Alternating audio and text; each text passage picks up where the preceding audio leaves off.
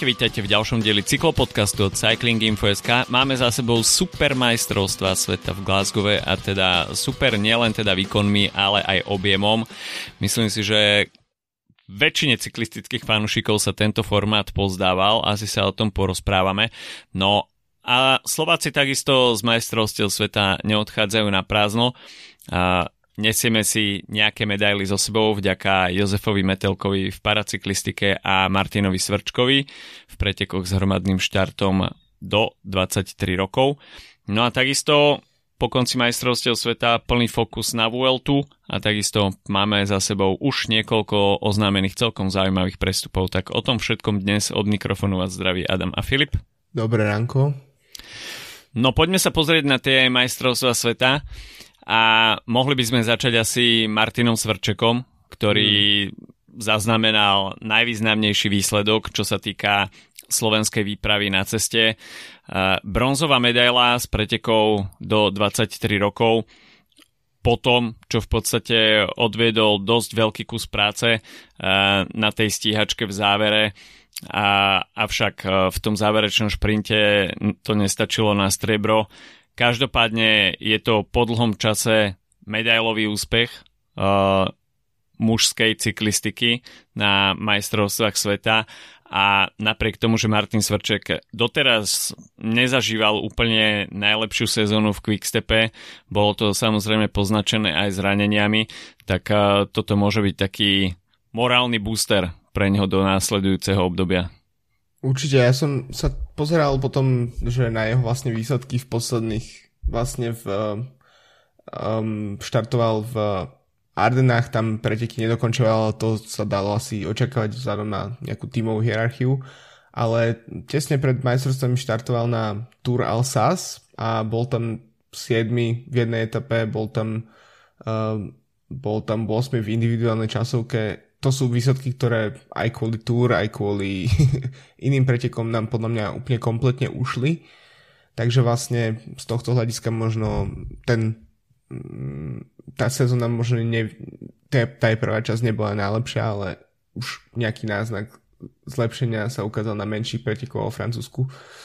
A ukazuje to tiež to, že pre nás, že tá kategória U dvadsaťtri má nejaký význam, pretože môžeme sa tešiť z toho, že, že máme medailu z testných mužských pretekov, čo je naozaj um, záležitosť, o ktorej sme sa predtým bavili len v súvislosti so um, Saganom a s Petrom Veličom.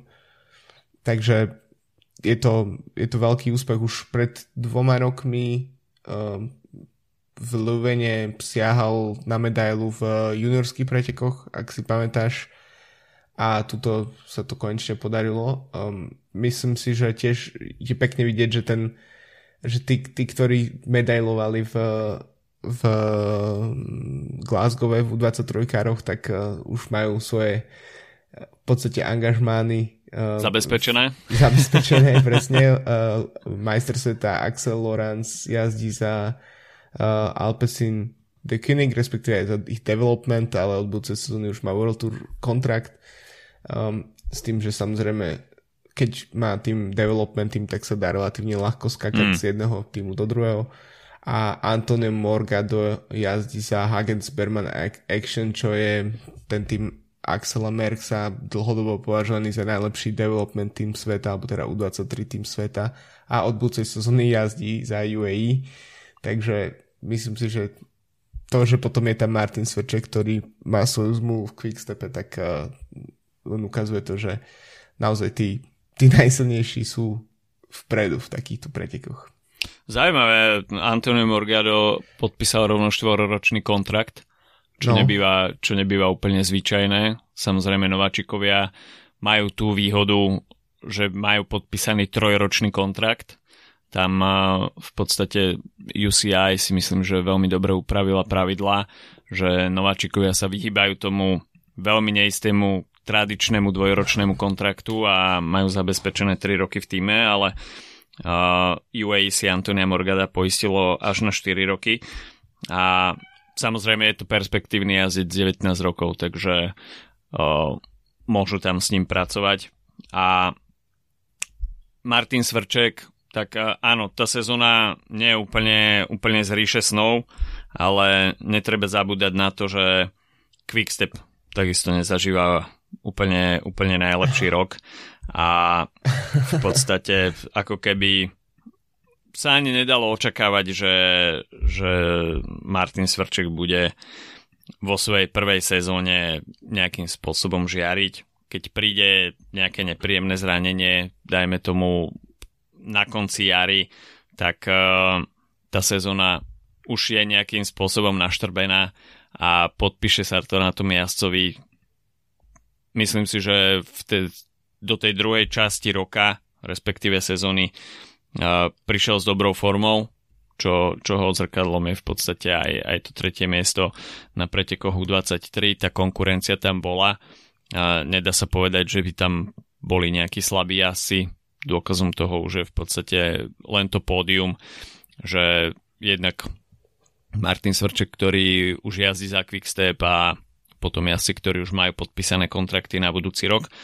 Takže toto si myslím, že je dobrá správa pre slovenskú cyklistiku aj do budúcnosti v súvislosti s tým, že Peter Sagan v podstate absolvoval svoje posledné majstrovstvá sveta na ceste. Uvidíme, čo bude budúcu sezónu, pretože MTBčka nevyšli, nevyšli úplne podľa predstav, k tomu sa ešte dostaneme. No a medaily takisto priniesol domov Jozef Metelka.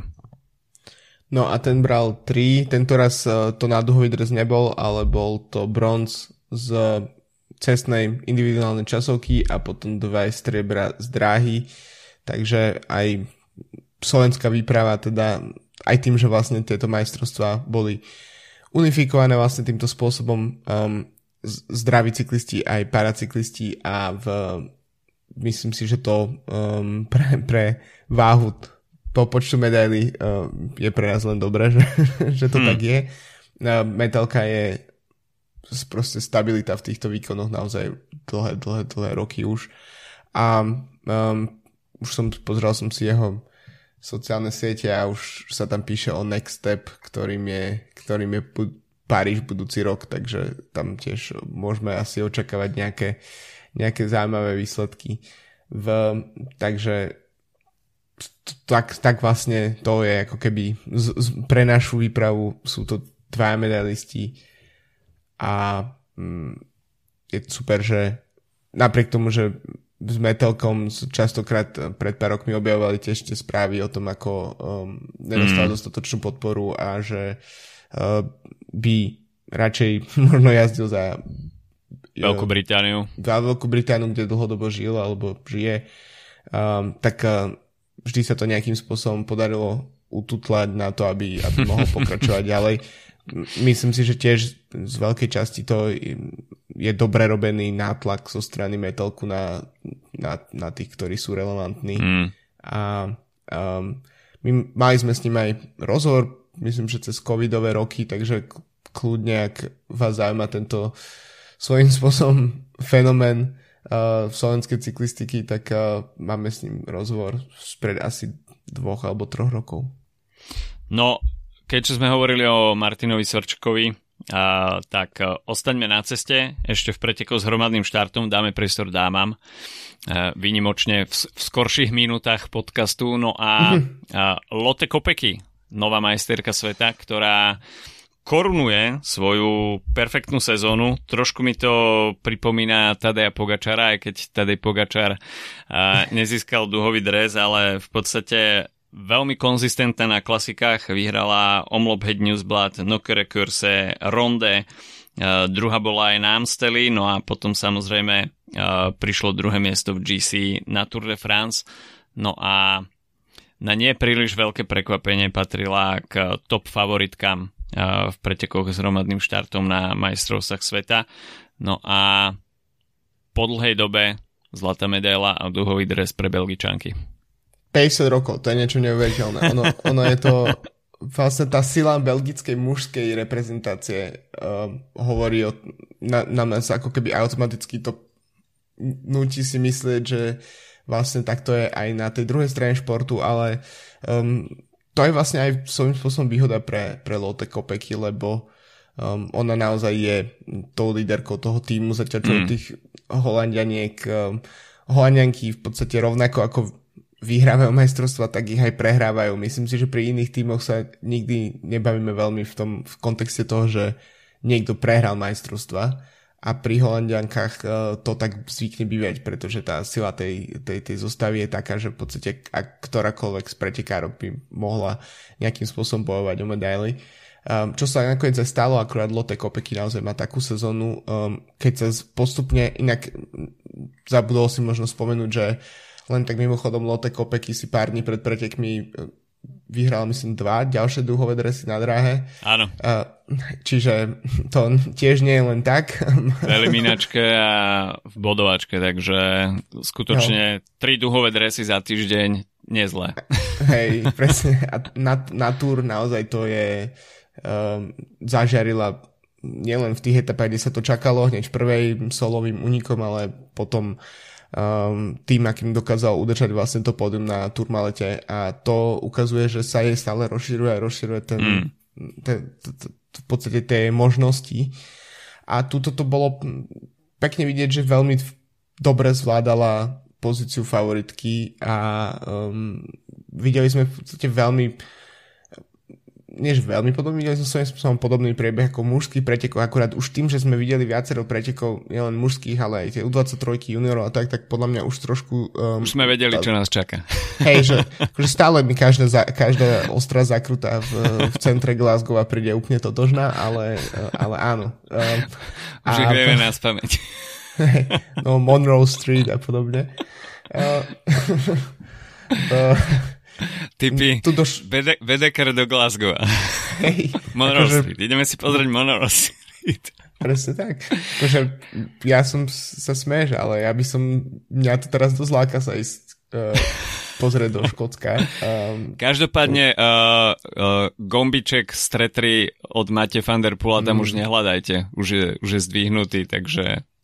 Mohli by mu spraviť takú tú, vieš, takú tú plaketu, ako keď býva, že v tomto dome žil niekde. Jak, jak má Roglič na Montelusari. No, no, no, jasné, presne. No, ale alebo, sa... alebo by sa to mohlo začať predávať ako, ako kľúčenka, vieš?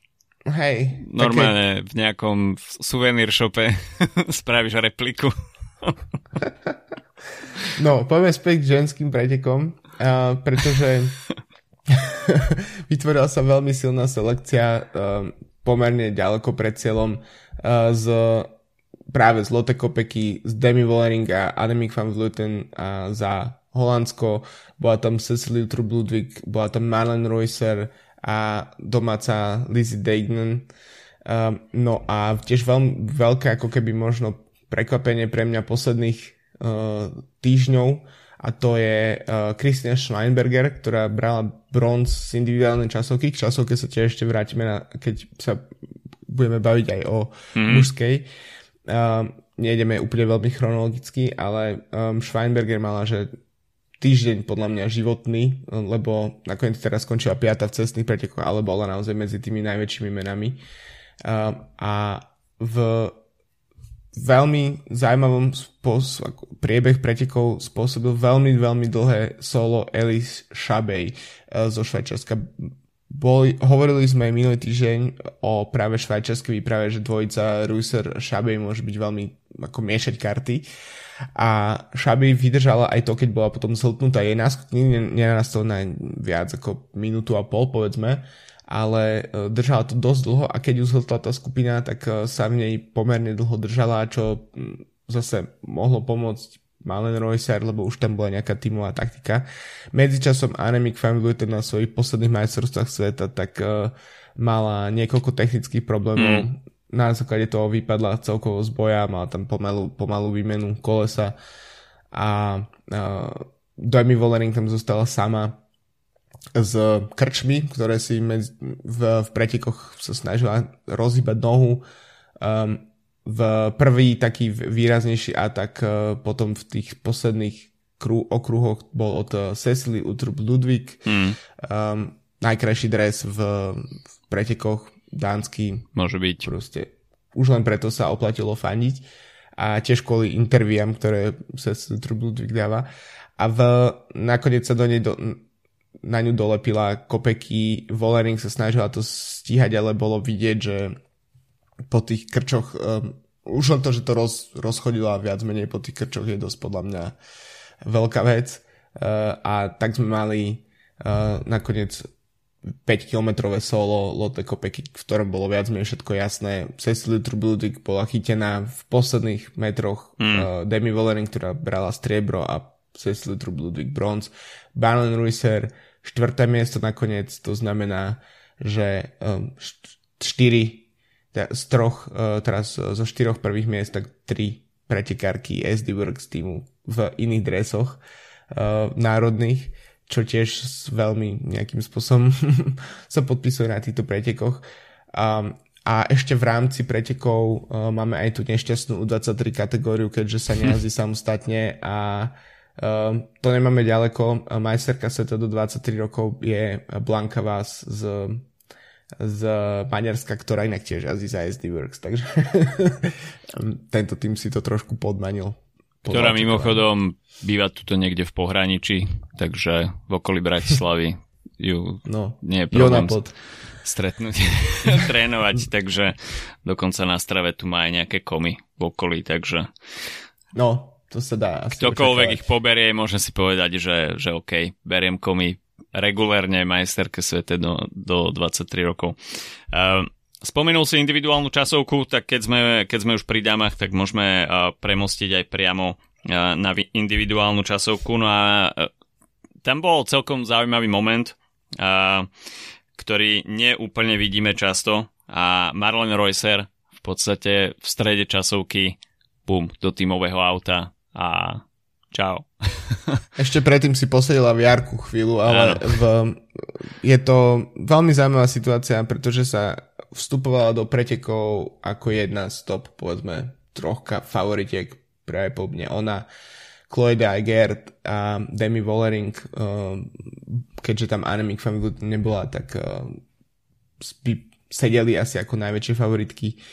Um, A jednoducho možno to je aj tým, že Chloe Geiger štartovala veľmi skoro a ten jej čas bol úplne totálne totálne rozbol úplne všetko. Áno, presne tak. Takže nakoniec sa celkom prekvapivé, že vyhrala časovku len o šesť sekúnd, že Grace Brown nakoniec to relatívne v závere stiahla, hmm. ale um, ten, ten čiže to psychologické pre tie všetky pretekárky, ktoré štartovali neskôr, um, musí byť to pomerne komplikované, alebo ťažšie to vedomie, že toto je ten čas, ktorý musím, musím zlomiť, a Chloe Geiger si tam v pohode mohla vysedieť aj dieru do, do toho horúceho kresla, lebo tam pos- presedela v podstate celé preteky. Um, a Demi Vollering, teda pardon, v Demi Vollering môžem tiež rovno spomenúť, že nemala rozhodne svoj deň, aj keď bola medzi, medzi favoritkami, um, skončila nakoniec šiesta. Ale Marlen Reusser jednoducho po prvom čas, časom odstupe, ktorý ne, ne, nebol veľmi, nevychádzal v jej prospech, tak um, sa rozhodla skončiť. Povedala, že jej sa cítila mentálne vyhorená. Um, ja si myslím, že to dáva zmysel. Nevidíme to často, ale ak vedela, že to ani nie je na medailu, alebo proste sa necítila dobre a radšej mohla myslieť na to, um, ako budú prebiehať cestné preteky pár dní pre, potom. Netreba zabúdať, že dva dní či koľko pred časovkou vyhrala dúhový dres v, v tej uh, miešanej časovke, o ktorej, tímovej, o ktorej sme sa bavili mm-hmm. minulý týždeň. Čiže kde spadla mimochodom a napriek tomu um, brala zlato, um, tak mm. uh, toto všetko sa mohlo podpísať a myslím si, že m- môže to pôsobiť trošku zvláštne, že sa v podstate rozhodneš ani nie v polke časovky, že je koniec, ale v podstate s tým nabuchaným programom, ktoré, ktoré hlavne cyklistky podľa mňa mali, lebo im sa naozaj ten program zúžil na pár dní, hmm. tak, tak to podľa mňa dávalo zmysel s nejakou aj, aj mentálne, aj fyzicky, prečo nie. Ja v tom nevidím vôbec nejaký, nejaký, ako, nejaký, nejaký problém, že pre, prečo by mala pokračovať, ak sa na to necíti práve v ten deň. Určite. Ako v mužskej cyklistike je to nevidíme úplne často. Samozrejme sú citové výlevy, kedy to proste nejde. Superman by o tom vedel rozprávať. Uh, čo Aj, hovoríš to je, na... To je správanie malého decka, nie? Áno, áno. To je, to je už druhá vec. Kolumbijská vlna. Uh, čo hovoríš na samotné pódium individuálnej časovky u žien? No, tak um, Chloe Geiger, je to ako keby návrat k pozícii, jej má po dlhých rokoch, alebo sa zdá, ako keby dlhých rokoch, mala v podstate dva roky pomerne veľké zdravotné problémy. Možno si niekto pamätá aj brutálny pad z individuál, individuálnej časovky v Imole, kedy bola najväčšia favoritka mm-hmm. a uh, obhajkyňa vlastne dúhového dresu. A ten, tak, to, ako sa tam rozbilo, je zázrak. Tam to nebolo pekné. No, že sa vrátila takýmto spôsobom. A už tento, túto sezónu už na rôznych menších pretekoch pomerne solidne ukazovala na návrat k pozícii, do pozícií. Um, takže to asi nemôže byť až také veľké prekvapenie. Je to možno len také uistenie, že sa dá vrátiť aj po takýchto problémoch. Um, druhé miesto Grace Brown, um, tiež nie je úplne také, že nápadné meno individuálnej časovky, ale skúsená pretekárka, ktorá tento rok napríklad brala Tour Down Under, Uh, pred pár rokmi tiež brala valonský šíp, skôr tak uh, do Arden smerovaná uh, pretekárka. A Christina Schweinberger, ktorú som už spomínal, tak uh, rozhodne najväčšie prekvapenie tohto týždňa, čo sa týka ženských pretekov. Um, doterajšie jej výsledky väčšinou boli spojené s um, rakúskymi majstrakmi mm. um, a v, um, zdá sa, že sa dokáže naozaj udržať v tých aj v cestných pretekov v tých veľkých selekciách. A tiež netreba sa povedať, že taká dôležitosť individuálnej časovky v ženskej cyklistike bude rásť, pretože um, okrem toho, že samozrejme sa dá vyhrať dúhový dres, tak um, tento rok bola v itinerári Tour, je veľmi pravdepodobné, že bude aj v najbližších rokoch mm-hmm. a to sa môže podpis- začať podpisovať aj na šance v gé cé pre, pre pretekárky, keďže ten to osudie tých, tých pretekárok nie je také veľké ako v mužskej cyklistike a ich špecifikácie sú, um, sú, sú širšie, tak v podstate každá z takýchto pretekárok môže teoreticky mysleť na to, že um, môže bojovať o nejaké dobré umiestnenie, napríklad na Tour. Um, a časovka v tom môže zohrávať pomerne veľkú rolu v najbližších rokoch. Určite áno. Myslím si, že toto postupne začne byť takým kľúčovým faktorom aj v ženskej cyklistike, rozšírením pretekov, takisto čoraz väčšou popularizáciou Grand Tour, tak individuálna časovka je vecou, ktorá v podstate dnes rozhoduje Grand Tour na mm. mužskej úrovni. Vo väčšine prípadov videli sme to uh, aj tento rok na Tour de France. Uh, Jonas Vingegaard to tam v podstate rozprášil tou časovkou storočia a všetko bolo vymalované. Takže uh, toľko ženské preteky, poďme sa pozrieť na mužskú individuálnu časovku, ktorá bola zaujímavá z toho pohľadu, že Remco Evenepoel, hoci nezískal dúhový dres v pretekoch s hromadným štartom, tak rok po roku neodchádza z majstrovstiev sveta na prázdno a opäť sa prezliekol do dúhy. Trošku sa obávam toho dúhového časovkárskeho kompletu, ktorý, ktorý bude ešte obťahnutejší. Našťastie to vidíš len sem tam, to je v pohode. Takže, takže biela kombinéska bude šmakozná. Každopádne, uh, favoriti pred pretekmi boli jasní. Uh, Pippo Ganna, Remco Evenepoel, uh, Stefan Küng, uh, takisto Wout van Aert a uh, toto si myslím, že boli mená, ktoré, ktoré asi najviac rezonovali. Tadeja by si tam nedal? Za normálnych ticho, okolností, ticho. Pokiaľ by to bolo trošku viacej kopcovité, tak áno. Ale... Grand Tour časovka by musedela, ale toto asi nie. Toto asi, toto asi nie. Najmä po tom, čo už má za sebou tento rok, tak si myslím, že bol celkom rád, keď potom mohol prevzať rolu soaniera v, v slovinskej reprezentácii a Urške mm-hmm. podávať bidony. Tak to si myslím, že bolo pre ňo celkom takým dobrým oživením. A späť k časovke. Dlhá časovka, štyridsaťsedem celá osem kilometra a samozrejme to favorizovalo vyslovene špecialistov. Akýkoľvek taký Uh, príležitostní časovkári, ktorí môžu vypáliť v ten deň, tak uh, boli eliminovaní. Toto bola vyslovene špecialistická záležitosť. Pippo Ganna bol samozrejme asi top favoritom. Z mojej strany bol namlsaný aj úspechom na dráhe. Podarilo sa mu zvíťaziť v štvorkilometrovej stíhačke, hoci to bolo veľmi, veľmi tesné a posledný kilometr stiahoval asi dve sekundy, ale myslím si, že sa trošku na ňom podpísalo to, že sa nemohol úplne špecificky pripravovať mm. na túto časovku a ten jeho program v Glasgowe bol pomerne dosť nabitý, na čo sa samozrejme môžu odvolávať aj ostatní jazdci, predsa len tie preteky s hromadným štartom boli brutálne a asi trvalo hodnú chvíľu, kým ľudia zregenerovali.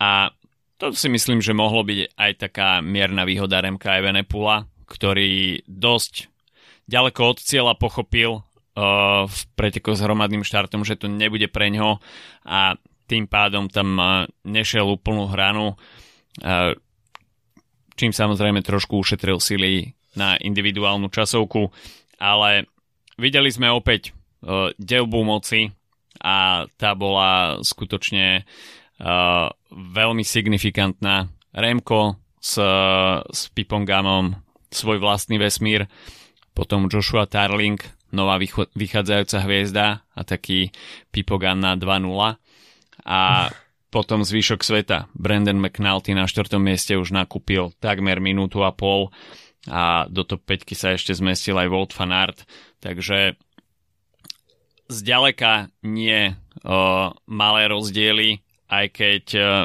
na takmer päťdesiatkilometrovej časovke dvanásťsekundový rozdiel nie je úplne veľký, takže nedá sa povedať, že by tá časovka bola nejakým spôsobom nudná. Minimálne uh, ten súboj Remca Evenepoela a Pippa Gannu uh, bol pomerne dosť napínavý a v podstate Pippo Ganna vyhral ten, uh, uh, respektíve bol prvý na prvom medzičase. Remco tam strácal štyri sekundy, ale v podstate už o dvadsaťštyri kilometrov neskôr, čo je dosť zaujímavé, že, že ten ďalší medzičas prišiel až po dvadsaťštyri, či dva, áno, dvadsaťdva kilometroch, tak uh, tam už Pippo Ganna strácal dvanásť sekúnd a Ganna, hoci potom stiahol uh, ten náskok na desať sekúnd, tak vo finále ich strátil dvanásť. A takže víťazstvo Remca Evenepoela pre mňa m, nie je žiadnym prekvapením. Počítal som aj s touto možnou alternatívou samozrejme. A Pippo druhý, ale asi najväčšou témou bol Joshua Tarling, ktorého som mimochodom na našom Discorde typoval na, na pódium. Môžete si to, to je tam, dosť neuveriteľné. Môžete, môžete si to tam overiť.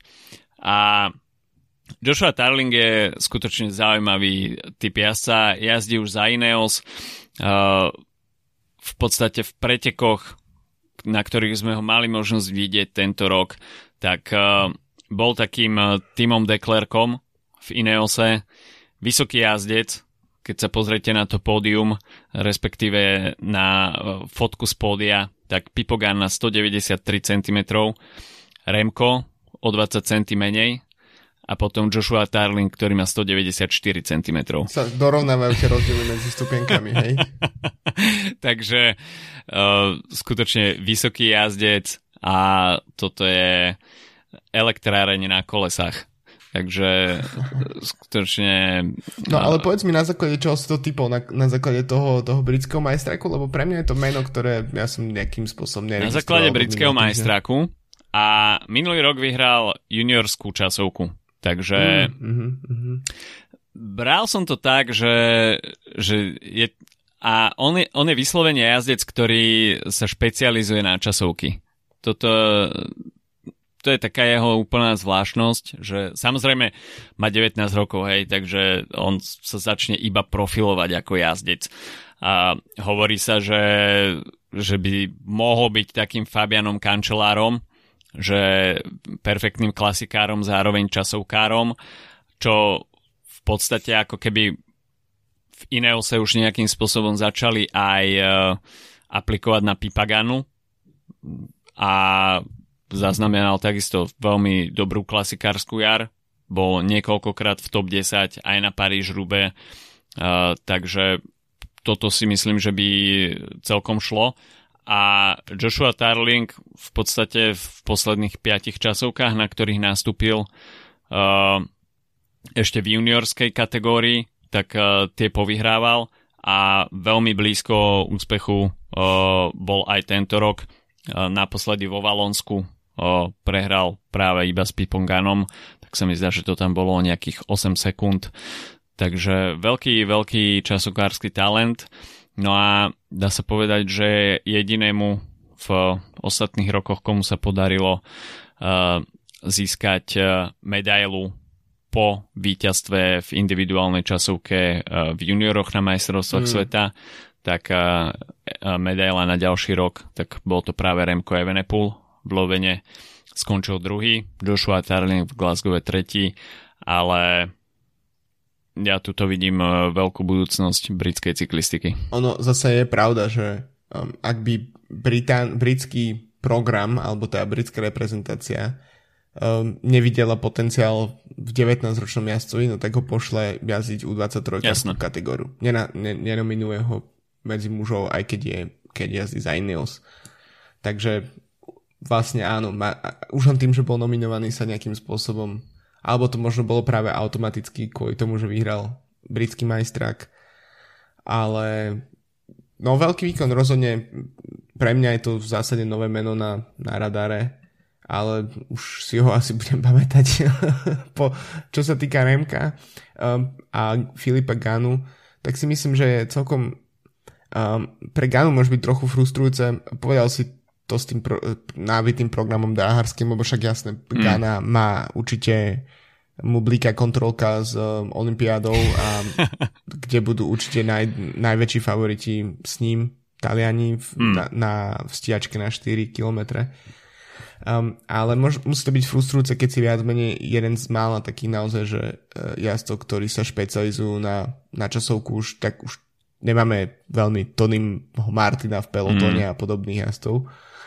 A, a Remko, ktorý robí milión iných vecí počas sezóny, tak, tak vlastne ťa, tak, tak je takýto akože fenomén v zásade, um, že jazdec, ktorý bol veľmi, toho, veľmi blízko tomu, aby vyhral Grand Tour túto sezónu, uh, jazdec, ktorý vyhral um, Liež a podobne, mm, tak um, pre Gannu to musí byť trošku podľa mňa tak uh, niečo, čo, čo ho musí musí dosť škrieť. Ešte špecificky pri tom, keď naozaj vidíš Gannu, ktorý z toho uh, fyzického hľadiska vyzerá ako presne človek stvorený pre časovkársky mm. bicykel, zatiaľ čo Remko je uh, taký ako trochu človek, človek vyzerá trochu človek z mesa a kosti, by som povedal v tomto prípade. Futbalista, čo si sadol na bicykel. Presne tak, proste re, letná príprava, hej.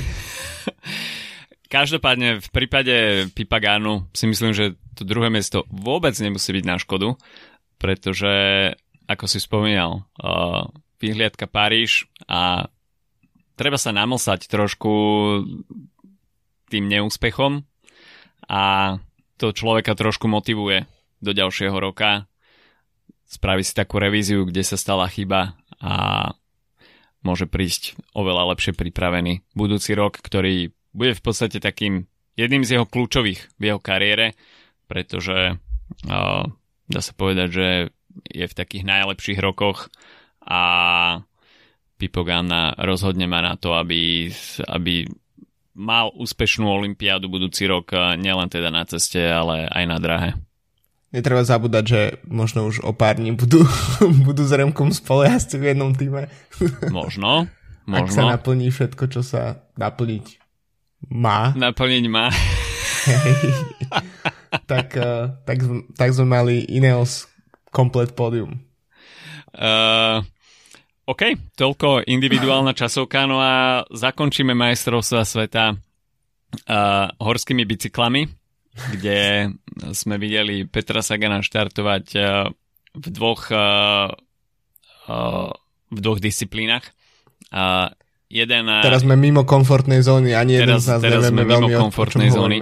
A, každopádne, v short tracku Sagan vôbec nezahviezdil, dá sa povedať, a práve v, v tejto disciplíne som myslel, že, že by mohol byť Sagan dominantnejší, dominantnejší je veľmi silné slovo, úspešnejší, respektíve by to mohlo byť pre neho komfortnejšie, pretože sú to krátke preteky, je to výbušné a v podstate to mi prišlo také, že OK, nemusí tam byť až tak veľmi dobre technicky pripravený, pretože ten okruh mal necelý kilometer, neboli tam nejaké veľmi technické pasáže, takže po tom, čo Peter Sagan nemal nejakú úplne, nemal veľmi veľký čas na pilovanie techniky, tak práve tu som očakával, že, že ten výkon bude, bude o niečo lepší, ale nedočkali sme sa. No a prišlo iks cé očko, čiže olympijské cross country. No a tam sme najprv videli trošku kontroverziu v podobe zásahu komisárov ú cé í, keď posunuli Pidcocka, Van der Poola a Sagana o niečo bližšie. Čo na to hovoríš? K tým predným radom ja som bol akože dosť znechutený z tohto ťahu, pretože nech sú to mená akokoľvek veľké a samozrejme pritiahli pozornosť na cross country aj ľudí, ktorí bežne cross country nesledujú, napríklad ako som ja, tak prečo by sa mali ohýbať pravidlá len mm. kvôli, kvôli týmto menám. Najmä na poslednú chvíľu, však vedelo sa v podstate posledné roky, že tieto majstráky budú takzvané Super World, mm. mohli toto pravidlo spraviť rok dozadu um, alebo dva roky dozadu. Nikto by si to ani nevšimol, zrazu by sa potom len ukázalo na kus papiera, že aha, je to tu. A v podstate by mohli špecialisti by sa mohli sťažovať, ale aspoň by to nebolo, nemalo celú takú pachuť toho, že robíme nejaký nejaký proste paškil na poslednú chvíľu. Akože rozumiem z nejakého marketingového hľadiska uh, pritiahnuť ľudí, ktorí možno sledujú cestu na sledovanie cross country, ale je to podľa mňa, robí to takto na poslednú chvíľu, tak to je, to je nezmysel. To je, keby sa teraz o rok, alebo neviem, o pár rokov, keď budú zase tieto Super Worlds, myslím, že budú v Paríži, mm-hmm. uh, tak, uh, tak sa rozhodnú, že no dobre, tak presunieme proste cross country na na rovinku, na proste rozbitý asfalt len preto, aby sme tým zvýhodili nejakých jazdcov, ktorí jazdia na ceste. Že ako to je v podstate, je to, je to podľa mňa bizár trochu. Ako rozumiem organizátorom, že chceli, aby nejakým spôsobom mali väčšiu príležitosť na to, aby sa dostali, dajme tomu, na pódium, pretože predierať sa úplne zozadu je veľmi náročné. Videli sme to aj v Riu v dvetisícšestnásť, keď Sagan v podstate úplne zozadu musel šprintovať dopredu, čo sa mu aj podarilo. To bol, to bol neskutočné ináč vtedy, čo tam predviedol. V priebehu dvesto metrov bol zraz z nejakej štyridsiatej Hej. pozície na piatej. A tie časy sú už dávno preč. A každopádne si myslím, že toto nie je úplne dobrý signál aj pre ostatné disciplíny nejakým spôsobom takto zvýhodňovať jazdcov na poslednú chvíľu, nevrhá to úplne dobré svetlo. A čo sme ale videli potom, tak Tom Pidcock samozrejme s Mathieu van der Poelom patrili k väčším menám týchto pretekov. Peter Sagan bol trošku otázny, ale Mathieu van der Poel Uh, akurát ráno som rozmýšľal, že, že ako, ako uh, na to pretransformovať skratku em vé dé pé, že Matej veľmi, veľmi dobre padá. Aj keď tento pád nebol úplne, úplne pekný a dá sa povedať, že vystavil stopku uh, Van der Poelovi. Trošku prekvapenie. Tak ako v Tokiu. Tak ako v Tokiu. Uh, v Tokiu to bolo v podstate ešte v v Rikone, no. keď, keď tam hodil toho tigra. Uh, ale prekvapilo ma, že to prišlo už v tom krátkom zavádzacom kole a Van der Poel bol možno tak trošku, trošku premotivovaný a to spôsobilo ten pád. Na prvý pohľad nič brutálne, ale potom keď sme videli tie dôsledky, tak zranené koleno, takisto rozbitá brada a nebolo, nebolo to úplne príjemné, takže Mathieu van der Poel odkračal z majstrovstiev sveta, hoci teda s fenomenálnym výkonom v pretekoch na ceste a s duhovým dresom, ale trošku s pošramotenou reputáciou z MTBčiek. No a čo sme videli potom, tak to bola veľká stíhacia jazda Toma Pidcocka, ktorý bol síce v tej čelnej skupine hneď od začiatku, ale neviem, či to bol zámerný pacing, kde sa v podstate pohyboval okolo nejakej takej tej desiatej pozície so stratou desať až pätnásť sekúnd a potom v ďalšom priebehu najmä teda na tých strmých pasážach, ktoré boli také dve tri, jedna bola vyslovene taká, ktorá Pidcockovi sedela a pri každom šprinte, ktorý dal na tej tristo až štyristo metrovej pasáži, tak získaval veľmi cenné sekundy na konkurenciu. No a nakoniec sa ocitol iba v dvojke s Ninom Schurterom, legendou tejto disciplíny, a tri kola pred cieľom Pidcock zavelil na útok a dropol aj Nina Schurtera, ktorého potom ešte v záverečnom kole predbehol Samuel Gaze, takže pódium Tom Pidcock, Samuel Gaze, Nino Schurter. Tom Pidcock neoslavoval v supermanskej pozícii, ale uh, s vlajkou uh, svojho rodného kraja, neviem, či to bol Yorkshire, uh, ale zamotala sa mu trošku do hlavy, čiže toto bude musieť Tom Pidcock ešte uh, trošku potrénovať, ale výsledok ako z ríše snov.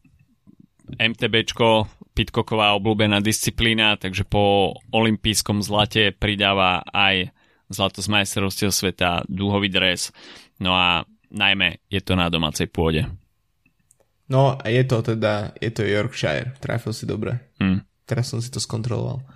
Uh, no, ukazuje to tiež presne, že podľa mňa taký trošku význam týchto, týchto Super Worlds ako kontext, ako konceptu, um, že vlastne ok, ohýbanie pravidel, to nie je cool kvôli štartu jazdcom, jazdcom z cesty, ale práve to, že vidíme možnosť, že máme možnosť vidieť Pidcocka napríklad pár dní po tom, čo bol na ceste, ho vidieť znova na, na trailoch, takisto Van der Poel, myslím si, že ten tlak tam u neho nebol v podstate žiaden, mm. a na rozdiel od napríklad tej olympiády v Tokiu, a oplatil sa, síce to nepotiahol ďalej, ale je fajn ich vidieť a vidieť toto prepojenie tých rôznych disciplín. Je viacero, ako sme už spomínali, aj Lotte Kopecky, aj Ganna, um, aj práve Van der Poel skúsili rôzne disciplíny a